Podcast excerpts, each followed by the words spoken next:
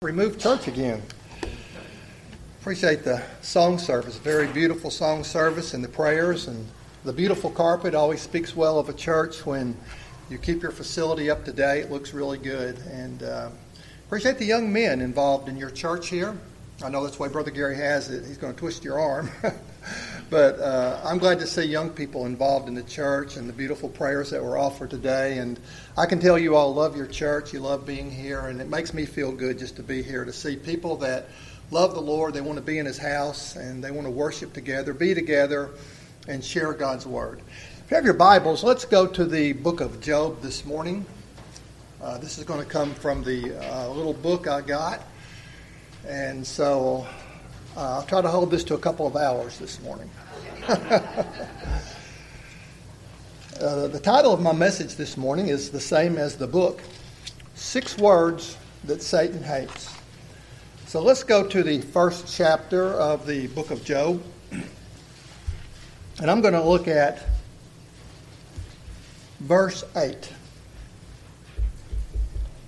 And the Lord said unto Satan, Hast thou considered my servant Job? Six words. Now, those six words made Satan very mad. I'm going to tell you how mad he was. Made him madder than hell. now, hell's in the Bible. I guess that's where the term came from. If you're in hell, you're mad. You're mad because you're in hell. You're mad at God for putting you in hell. so but it made him very, very mad. And this morning I want us to understand why it made him mad. And I believe the lesson, primary lesson from the book of Job, is one of the most important lessons that you and I will ever learn from the Word of God. Before we get into it, let's meet Job. I call Job my friend. And the reason I call him my friend is because he has taught me so many things. He'll teach you some things as well if you read this book. Now, we've got a lot of friends in the Bible, don't we? Jesus is my friend. He's taught me a lot of things. He's a friend that sticketh closer than a brother. He's a friend of sinners, and I'm glad about that. I've learned things from Abraham, from Moses, from the Apostle Paul. They're all my friends. But Job was a very special friend to me because when I've gone through some great trials in my life, I've learned how to deal with my trials through the suffering of this man. Now, if you're one of God's people, I can promise you, you're going to go through some trials in your life because God gave you faith. And He never gave you anything that He doesn't expect you to use in your life. And faith is one of those things. So when you're going through a trial, just remember it's probably a God ordained trial that you're going through in your life. Now, if we look at Job, it begins from the very start of this book God is going to exonerate my friend. He's going to let everybody know right up front that what's about to happen to him in his life is not the result of some sin or something that he has done in his life. Now, I've heard some people say that Job was a Pharisee. If you read the book and read through this, you're going to find out he was not a Pharisee. Job was a good man, and bad things can happen to very good people. Did some bad things happen to Jesus Christ?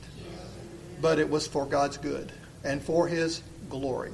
Let's look at Job here for a minute. There was a man in the land of Uz who was whose name was Job, and that man was perfect and upright, and one that feared God and eschewed evil. Now, this is a description, a short little portfolio of a very good man. Now, I know that the Bible says that there are none good, no, not one. But if you're looking for a, a description of a good man, and if you were looking to somebody that we could call a good man, and by the way, the Bible does speak of some people that are good people in the Bible, uses the word good. But there is a wonderful description of this man. The word perfect means that he was a complete man. It doesn't mean that he was without sin. There is nobody that is without sin. But he was a perfect man, which means that he was a well rounded man. As we're going to read, he was a father, he had a wife, uh, he had a job, he worked, he had a business. Uh, and he was, as you could say, he wasn't a plastic person. He was very well rounded. And the word upright means that he was morally sound. You can look that up if you want to. But so far as his character was concerned, he was morally sound. He feared God, which we know to be the beginning of wisdom, and he eschewed evil. That means that he ran from it like the plague. So here is a good man. God gives us a great description of him from the very beginning. Now, let me ask you a question. If there's anybody down here on planet Earth that Satan doesn't like, what kind of person is that? well, we've just read a description of the very person that Satan hates more than anybody down here on planet Earth. And so we get a good description of him. We find he is also very wealthy. His substance was 7,000 sheep, 3,000 camel, 500 yoke of asses, 500 she asses, and a very great household. So this man was the greatest of all the men of the East. Here is a man that's very wise, morally sound, and very wealthy. Did you know that the word morally sound do not usually go with somebody that is very wealthy? Usually, wealth will corrupt a person one way or another, kind of puts a kink in their soul. But this is a very extraordinary man. He was healthy, wealthy, and wise, and, and pleasing God in his life, giving God glory in his life. And if there's anybody that Satan didn't like, it was this man. He also had children. His sons uh, went and feasted in their houses every one his day, sit and called for their three sisters to eat and drink with them. And it was so that uh, when the days of their feasting were gone about, that Job would rise and pray for his children. He loved, loved his children very much. Well, now Satan doesn't like somebody like that. He probably doesn't like you this morning. You're in God's house. So he doesn't like you either, okay? Let's just understand that. Satan doesn't like you. He doesn't like me. He doesn't want me to be right here. You know, but I'm not here to please Satan anyway. I'm here to please the Lord. But there comes a day, this is the very interesting part of this story. There was a day when the sons of God came to present themselves before the Lord, and Satan came also among them. Now, a lot of people have problem with this passage of Scripture they say, well, now this can't be up in heaven because God would never allow Satan up in heaven. So let's just say it's a celestial meeting, okay? We won't get into an argument about that. It's somewhere where God is, and He's with the sons of God. And there's only two things that that can be. If you go through all the Bible and you read of all the created beings in the Scriptures, it can only be the disembodied souls of the saints that are there with God, or the angelic hosts that may or may not have wings. Okay? I'm not going to answer that question for you this morning. I know the answer, but I'm not going to. We're not going to get off into that. But anyway, I prefer to think it is a, either the angelic host or a portion of the angelic host. And they're with God, and they're carrying out some kind of business. Now, I don't know what kind of business it is. God has a curtain up there, and you can't look in. I mean, it's, it's, if you think C SPAN is interesting, this is even more interesting because something's going on between God and the angels. It may have been, they may have, been, they may have come back to tell him something that's been going on down here, but, you know, we know God knew it anyway, but he wanted to hear it from him, kind of like he, he knows about our sin, but he kind of wants us to tell him about it anyway, right? We don't introduce him to anything that he doesn't already know. But he does have a conversation and a relationship with the angels. And maybe he's telling them to go do something, you know, like he told Gabriel to go tell uh, Mary about the birth of her son. But anyway, they've got a meeting going on up there in heaven. And here comes Satan to the meeting. Notice it says, And Satan came also among them. Now, I don't know why he came. I, I think of one of two reasons. Now, we're going to go out on a limb here a little bit, but this is just my speculation, okay? Either he went there to stick his nose in God's business, or he went there, God summoned him there, gave him an RSVP, and said, You better show up. And he's there. Whatever it is, he's there. But I want you to know what's about to happen. God's about to carry this conversation in a God ordained direction, as he always does. And what does he say? Hast thou considered my servant Job? Now, either God got him up there to rub his nose in the dirt, or he came up there and he got his nose rubbed in the dirt, because if there was any name that Satan did not want to hear, it was this man's name. There may be a few names this morning that you don't want to hear. You may have somebody's name that you never want to be brought up in your face again. But if there's any person that Satan did not want to hear the name mentioned, it was the name of Job. Because he's been down on earth, Satan's been down there. We're about to find out what he's been doing. And he's been having a lot of success with people. He's been getting people to commit all kinds of sin down here. He's been causing them all kinds of problems, keeping them awake at night, making them worry about things, trying to mess people's children up. He's been causing troubles in marriage. He's always down here doing something. But here's the name of a man that he had failed with. Job had made this man out to be a miserable failure. Satan knew it. All the angels knew it. God knew it. And he didn't want Job's name brought up. So God brings his name up. Hast thou considered my servant Job? That there is none like him in the earth, a perfect and upright man, one that feareth God and escheweth evil. I know God just loved to bring his name up in Satan's face. Had a little few bragging rights, didn't he? A few bragging rights. Oh, but listen to what Satan says. Doth Job fear God for naught? Hast not thou made a hedge about him, and about his house, and about all that he hath on every side? Thou hast blessed the work of his hands, and his substance is increased in the land.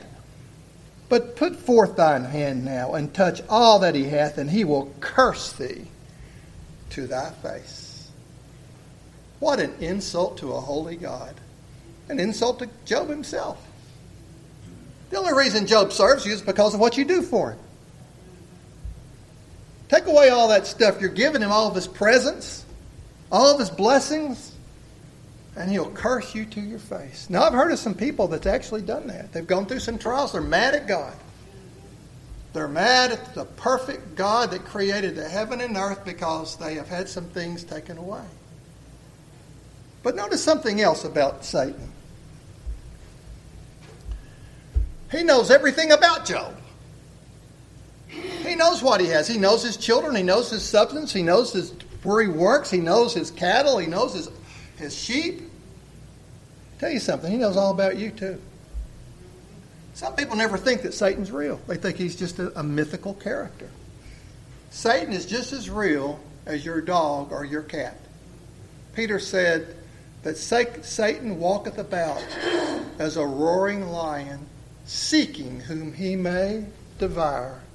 Now, if you knew there was a roaring lion loose from the zoo and he was right here in this area, and you walked out that door, would you be a little careful?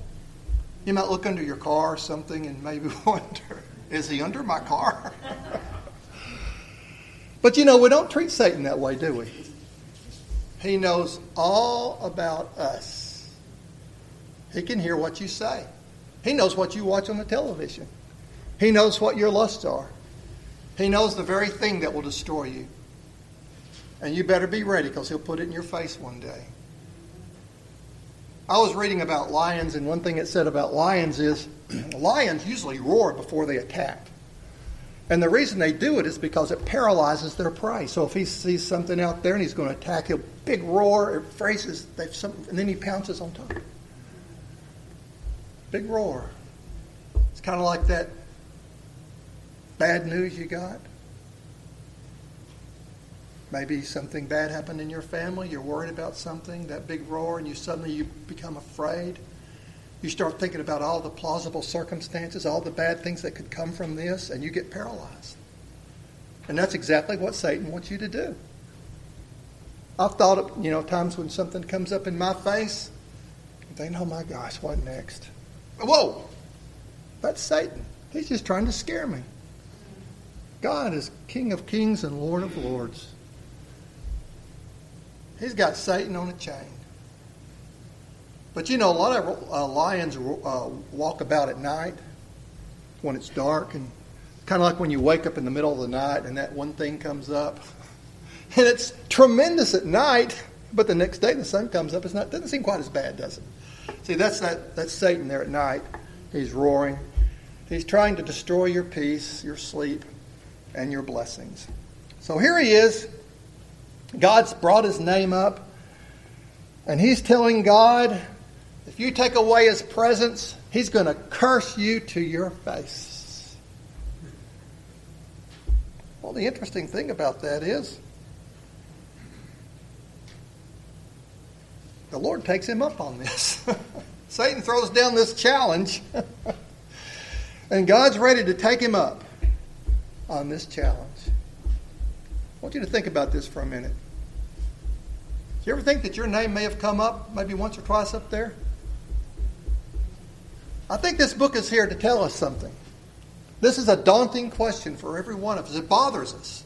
That's why people kind of steer away from this book sometimes. If this is the way that God is doing things, if Satan comes up there and there's some good people down here, and God brings their name up, my name might come up, and what is going to happen to me next?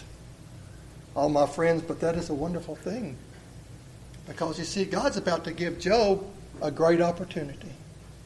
The greatest opportunity that you'll ever have in your life. Because he's about to give Job an opportunity to give him glory. To give him glory. Did you know that the best time to give God glory is when you're going through the worst trial of your life? We think the time to give God glory is when we're here in church and we're singing hallelujahs and we're walking down the aisle and big things are happening around here. No. No. Best time to give God glory is when you are going through the worst trial in your life. When you can't eat and you can't sleep and you think that you're going to die from it, that's when you give God glory. Don't curse God. He's just opening up this wonderful time for you to find His fellowship and His presence. Didn't David say, Yea, though I walk through the valley of the shadow of death, I will fear no evil, for thou art with me. You know, the Lord's with you. You may not know it, but He's there. It's kind of like those tracks in the sand, you know. you didn't know He was there. Those were His tracks carrying you, by the way. Those were His tracks carrying you. Well, Satan throws this challenge down, but then I want you to notice something else he says in that challenge. he said, You blessed the man, you've given him all this stuff, but he said, But there's a hedge around him. Did you notice that? You made a hedge about him and about his house, and all that he hath on every side. that hedge is something that Satan hates. He hates it with a passion. And that hedge is God's restraining grace. My friends, God's restraining grace surrounds every one of us every day. If it wasn't for that, you would not be here. And I think of the times in my life that the Lord restraining grace kept me from doing something I shouldn't have done. I remember one time when I was at college driving a car way too fast and lost control of it. We ran off the road. It could have killed every one of us. That car spun around several times, slid backwards up in the trees, between two trees, didn't even touch it. And here comes an 18 wheeler right past us. That was God's restraining grace. My dad was a B 17 pilot in World War II. He, he flew 35 missions over Germany and bombed Germany. They called him the terror of the Luftwaffe. He flew so many missions and dropped so many bombs. I could see God's restraining grace bringing him home. I told him, I said, Lord, thank you. I told my dad, thank you for being my father. And he said he felt the Lord preserved him so that I could preach. And I always felt the Lord preserved him so I could have such a fantastic father. but you see, the Lord's restraining grace has protected us many times and given us so many special blessings in our life. If you look through the scriptures, you'll find that uh, God's restraining grace is mentioned many times uh, in the scripture. For instance, in, in Luke 13, you know, some people get on the other side of the hedge. You know, David got on the wrong side of the hedge, didn't he, with Bathsheba? You know, God's got a hedge around us, but you can get on the wrong side of that hedge.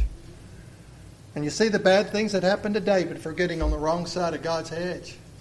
I think our country is going in that way. You know, God has protected this country in so many ways, but when we abort the babies and do the things that we're doing now, our country is getting on the wrong side of the hedge. We see the shootings going on, and people say, well, why does God let that happen? I'm going to tell you why, because they're on the wrong side of the hedge. When people start praying again and trusting in the Lord, things will change in our country, which I don't know if that'll ever happen. But it's not God's fault. it's our fault. It's people's fault for the things going on. And Luke 13 and 34, look what Jesus Christ said to, the, to Israel. O Jerusalem, Jerusalem, which killeth the prophets and stoneth them that are sent unto thee.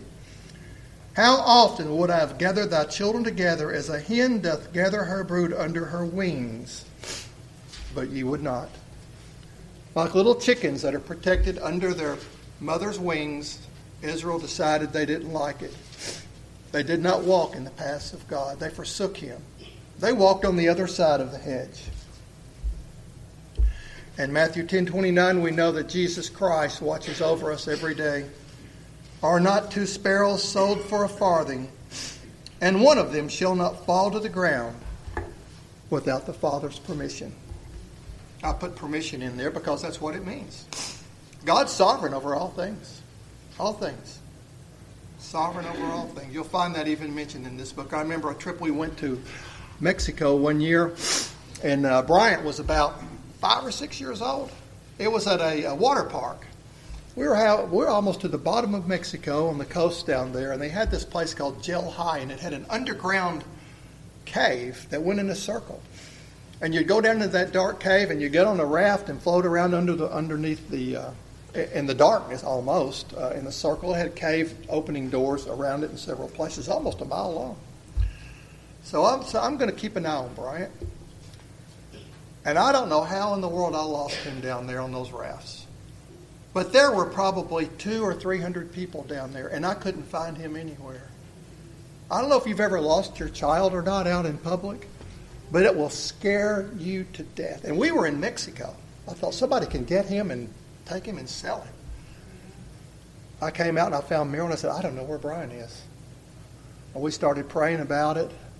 And we started I started walking around the thing and here he pops out on one of those cave doors in a few minutes. I said, Lord, thank you, thank you.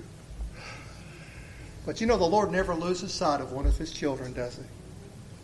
You know, he speaks of Jacob as being the apple of his eye. That's that little dark pupil in your eye that you protect. Somebody reaches or somebody throws something at you, you have a you have a reflex to do this, to protect the apple of your eye. And he protected. He treated Jacob as the apple of his eye, and he guided him in a waste howling wilderness. And that's where we're living, my friends. We're living in a waste howling wilderness. But don't forget, the Lord's watching over you.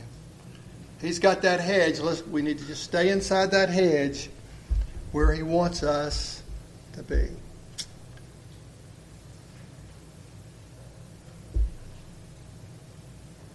Satan really is very limited by God's hedge. In Revelation chapter 20, it speaks of Satan. And I saw an angel come down from heaven having the key of the bottomless pit and a great chain in his hand. He laid hold on the dragon, the old serpent, which is the devil and Satan, and bound him a thousand years. Satan is actually bound until Jesus Christ comes back.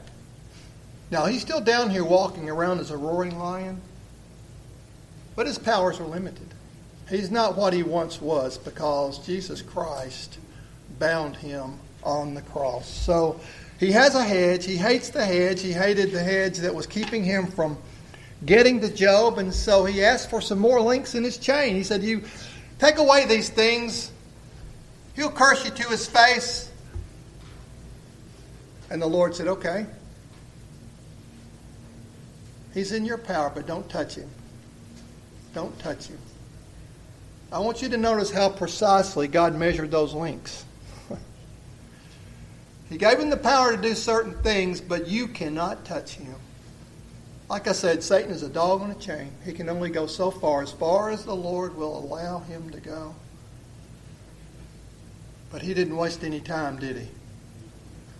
I don't think he wasted a single second. Down from the meeting he comes, and he comes right to Job. And Satan went forth from the presence of the Lord, and there was a day when his sons and daughters were eating and drinking wine in their eldest brother's house. And there came a messenger unto Job and said, The oxen were plowing, and the asses feeding beside them. And the Sabeans fell upon them and took them away. Yea, they have slain the servants with the sword, edge of the sword, and I only am escaped to tell thee. And while he was yet speaking, there came also another, and said, The fire of God is falling from heaven, and hath burned up the sheep and the servants and consumed them, and I only am escaped alone to tell thee. And while he was yet speaking, there came also another, and said, The Chaldeans made out three bands and fell upon the camels, have carried them away, yea, and slain the servants with the edge of the sword, and I only am escaped to tell thee. And while he was yet speaking, there came also another, and said, Thy sons and thy daughters were eating and drinking wine in their eldest brother's house, and behold, there came a great wind from the wilderness and smote the four corners of the house. It fell upon the young men, and they are dead. And I only am escaped alone to tell thee. Within a couple of minutes, a good man that feared God and eschewed evil is told that he's lost everything. Now, you may have lost some money on the stock market or made a bad decision from time to time, but this man lost everything that he had. And the worst news of all that he lost his sons, his young sons. Losing a child is a very horrible tragedy.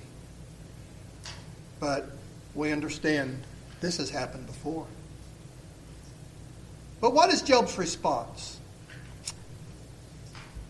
Does he go to the doctor and say, Well, you know, doc, I'm, I'm pretty depressed. And uh, I need some pills. they didn't even have any back then. You know, sometimes medication can mask the problem you're really dealing with. And we need to deal with the problem. Job did not do anything wrong. It says, Job arose, rent his mantle, and shaved his head, and fell down upon the ground, and what? Worship. Is this the time to worship?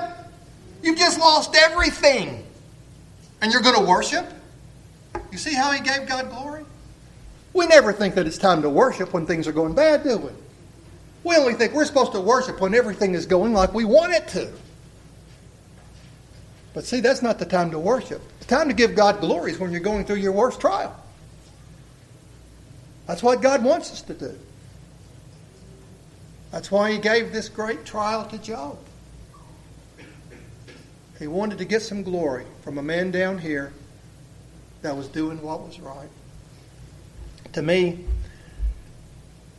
this is a great opportunity for Job. He's like this warrior that says, You're not going to destroy me. I'm going to worship. You're not going to change my love for God. Do our trials change our love for God? When we mess up, does it change God's love for us? No. No. And whatever happens to us, we should still love God. One of the things we ought to be asking in our trial is Lord, I want to give you glory, but what do you want me to learn from this? There is a lesson to be learned in every trial that you will ever go through in your life. But we've got to be asking the question what do you want me to learn in this trial? Use this trial to bring me closer to you. Use this trial to make me a better person. I know we all think we're as good as we can get. I hate to let the secret out this morning at Point Remove, but we're not quite there yet. I think there are some people that they start going to church and they learn a few things, and I'm about as good as I'm going to get. None of you are as good as you can be or as good as you should be. And I'm not either. Lord's still whittling around on me. I trust He's doing the same with you. That's why you're still going through your trials. And you'll continue to go through them for the rest of your life. And you're hopefully we're going to be getting better and better and better. Now I'm talking not preaching progressive sanctification. I'm not preaching that because we all can go up and down. That's the way it is, isn't it? We backslide, we get cold, we get hot. But anyway, so he give, he's giving God glory. And he said, Naked came I of my mother's womb, and naked shall I return thither. The Lord gave, the Lord had taken away. Blessed be the name of the Lord. Well, the Lord gave me those sons, He's taken them away. He acknowledged the source of His blessing. Sometimes when we lose something, we forget it was God that gave it to us in the first place. Or you never had it. God is the giver of great things. Every good and perfect gift comes to them from the Father of lights, of whom there is no variableness nor shadow of turning. That is God. That is God. In all this, Job sinned not and charged, did not charge God foolishly. No foolish words came from his mouth. Like, Lord, you know, like us. Why did this happen to me? Now, Lord, now? Why now? Why? That's, those are foolish words. Those are foolish words. Well, now, wouldn't you think now that Job's passed the test? And he's passed the test, and everything is going to be great now for Job. Because he's shown what he is. He's demonstrated his faith in God, and now God is going to bless him for doing what's right. Now, that's the way we would think, wouldn't we? Oh, no. no. Again, there was a day when the sons of God came to present themselves before the Lord, and Satan came also among them to present himself before the Lord. We got another meeting. There are some more angels up there, and here comes Satan again. Well, you know he hated to come this time because he knows what he's going to hear. this is kind of humorous, really, if you look at it right. Kind of small talk going on. What you been doing down there? I've been walking to and fro on the earth, just small talk. He didn't own anything he was really doing. You know, Satan been doing a bunch of bad stuff, but he'd say, Lord, I've been doing bad stuff. No, I just been walking around down there, small talk, you know. Well, here it comes, and Satan knew it. Hast thou considered my servant Job? Here's those six words once again. Bam! Slapped him right in the face. Well, he's not going to let it go, is he?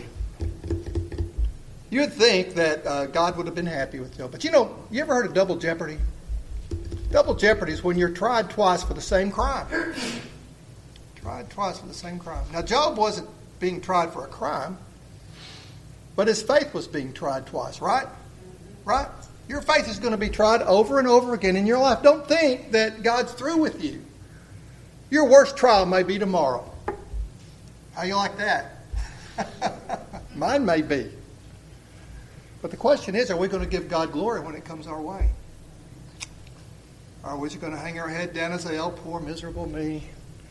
I'm going to try to eke out my life somehow, some way in a cave. I'm going to re- I'm going to get back in the closet. I'm not going to go to church anymore. I'm not going to pray anymore. I'm not going to be around God's people anymore. I'm just going to hold my head down and mope around for the rest of my life because I've gone through this sore trial. Ever seen anybody like that? I have. But see, they could be giving God glory. They could be right here with you this morning.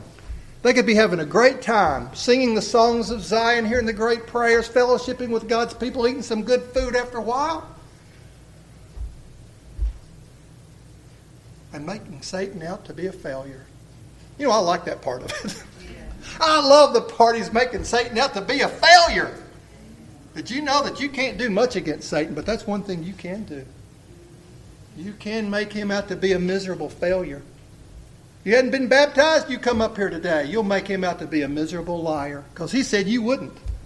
Yeah. You start reading your Bible. You hadn't been reading your Bible, you start reading your Bible. Satan said you wouldn't. Make him out to be a failure. Make him out to be a failure. That's one good thing you can do while you're down here. You may say, I've never done anything good in my life. That's something good you can do. Start thinking a lot of good things you can start doing. Be more faithful to God's house. Satan said you wouldn't. Show him you will. You will. So we got double jeopardy here. Satan uses his extra links and he comes up with some disease. I don't know what it was. But he had boils from the top of his head to the sole of his feet. Now, if you've ever had one where you sit down on, that's a bad, that's painful. But he had them all over his body, and he just sat in an ash heap and scraped himself. Even the friends that once looked up to him. I know when you got a lot of money, you got a lot of friends. And there's a lot of people that like to be around Job because he had money, he had power, he had fame, still a good man.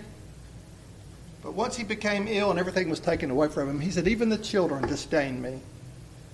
They made fun of him, sitting in the ash heap. How miserable can it get? He's lost everything, his sons are dead, and people are making fun of him. Even his wife, he said, doesn't want to be around me. So here comes some friends from a long way off. Now, we don't know how he knew them earlier in his life. I mean, uh, who knows? Maybe they went to school together or something. But here's a ray of hope for Job. His friends are coming and they're going to cheer him up. Well, they sit there for, was it six days? Didn't say a word. And then Job starts to talk about his suffering. And then one by one, they all came up with the same verdict Job, you've done something for this to happen to you. Just confess it, and God will forgive you. Here we have a unanimous verdict from his best friends, and every one of them are wrong. Every one of them are wrong. Remember, God exonerated Job in chapter very first of it, didn't he? That's what I read. And they're saying, Job, you've sinned. How what did you do? God does not do this to people who do not sin. Oh yeah, he does. He does. You may have gone through a great trial in your life. And you may have been searching your soul every day what you did to deserve it. You may not have done anything to deserve it. It could have just been a trial that God was taking you through in your life. Just a trial that you're going through. God just wants you to be a little bit better. You thought you were as good as you could have been, I know. But He wants you to be a little bit better. And here you are this morning in God's house. And then you'd think his wife, she's going to cheer him up. Here's a little ray of sunshine. This wife of his, what does she say? Curse God and die. I think Satan was using her. Isn't that what Satan said Job would do? He'll curse you. And here's the wife. You know, she's not giving God glory. Job sat there and sat there, and you can go through a bunch of chapters in this. I'm not going to go any further. But Job's questioning why he was even born, but he never did curse God. Never did curse God. And we get to the very end of the book, and after all of his suffering, we see that the Lord blesses Job. But Job came to something in the middle of his trial that I want you to see this morning. I was going through a real bad trial one time, and I thought, I'm going to read the book of Job. I read it for the first time. And I came across chapter 13, verse 15, and I believe this is where Job turned the corner. This is where Job turned the corner in his trial. He said, Though he slay me, yet will I trust in him. Did you know that's the ultimate trust that you can have in God? Though he slay me with this trial, I'm going to trust him. No matter what happens. If I die, I trust him. No matter, you know, it, it's hard to get to that point in your life. But you know, we learn in our lives we're not really in as much control as we think we are. we try to be in control, but we're really not in control. You're not in control of anything. You're not in control of anything. You're not in control of your health, your wealth, your length of days. We're not in control of any of that. The best thing we can be is just in fellowship with the Lord.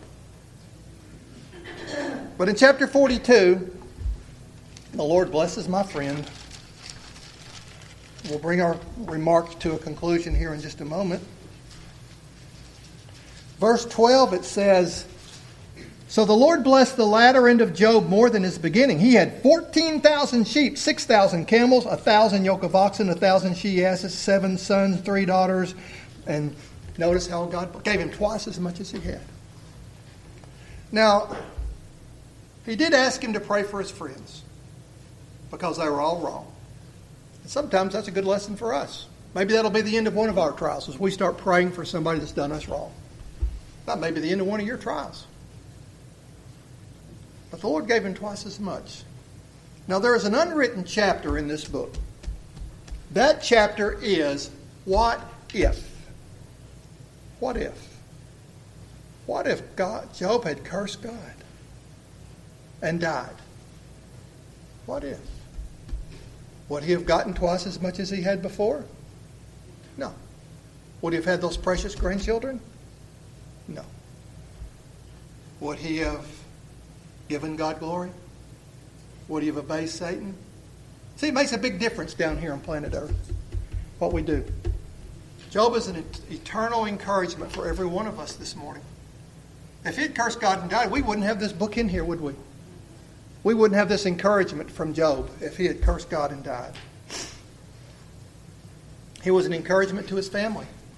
If you go through a trial in your life and you give up, all your children, grandchildren, family, friends, relatives, people you work with are going to see it. They're going to say that Satan can destroy anybody he wants to, but if you give God glory, they're going to say, you know what, I can get through this too. What a great encouragement you can be to everybody down here on planet Earth, the way that you handle your trial, the way that I handle my trial. What a great encouragement. I'm going to end this morning and I'm going to ask you a question. What do these six words have to do with you? Anything? Anything. Well, they have a lot to do with us. A whole lot to do with us. Because, you know, you and I are all on stage right now. We're on stage before God, before the angels, before Satan, before your friends, before the people that you work with, before your brothers and sisters, before everybody. God is watching. He's watching. I think he's got a little recorder going on up there. When we get up there, we're going to see the whole story, right? We're going to see if, how it's played out down here. I'll give you a couple of scriptures here. Let me give you three. Luke 15 and 7.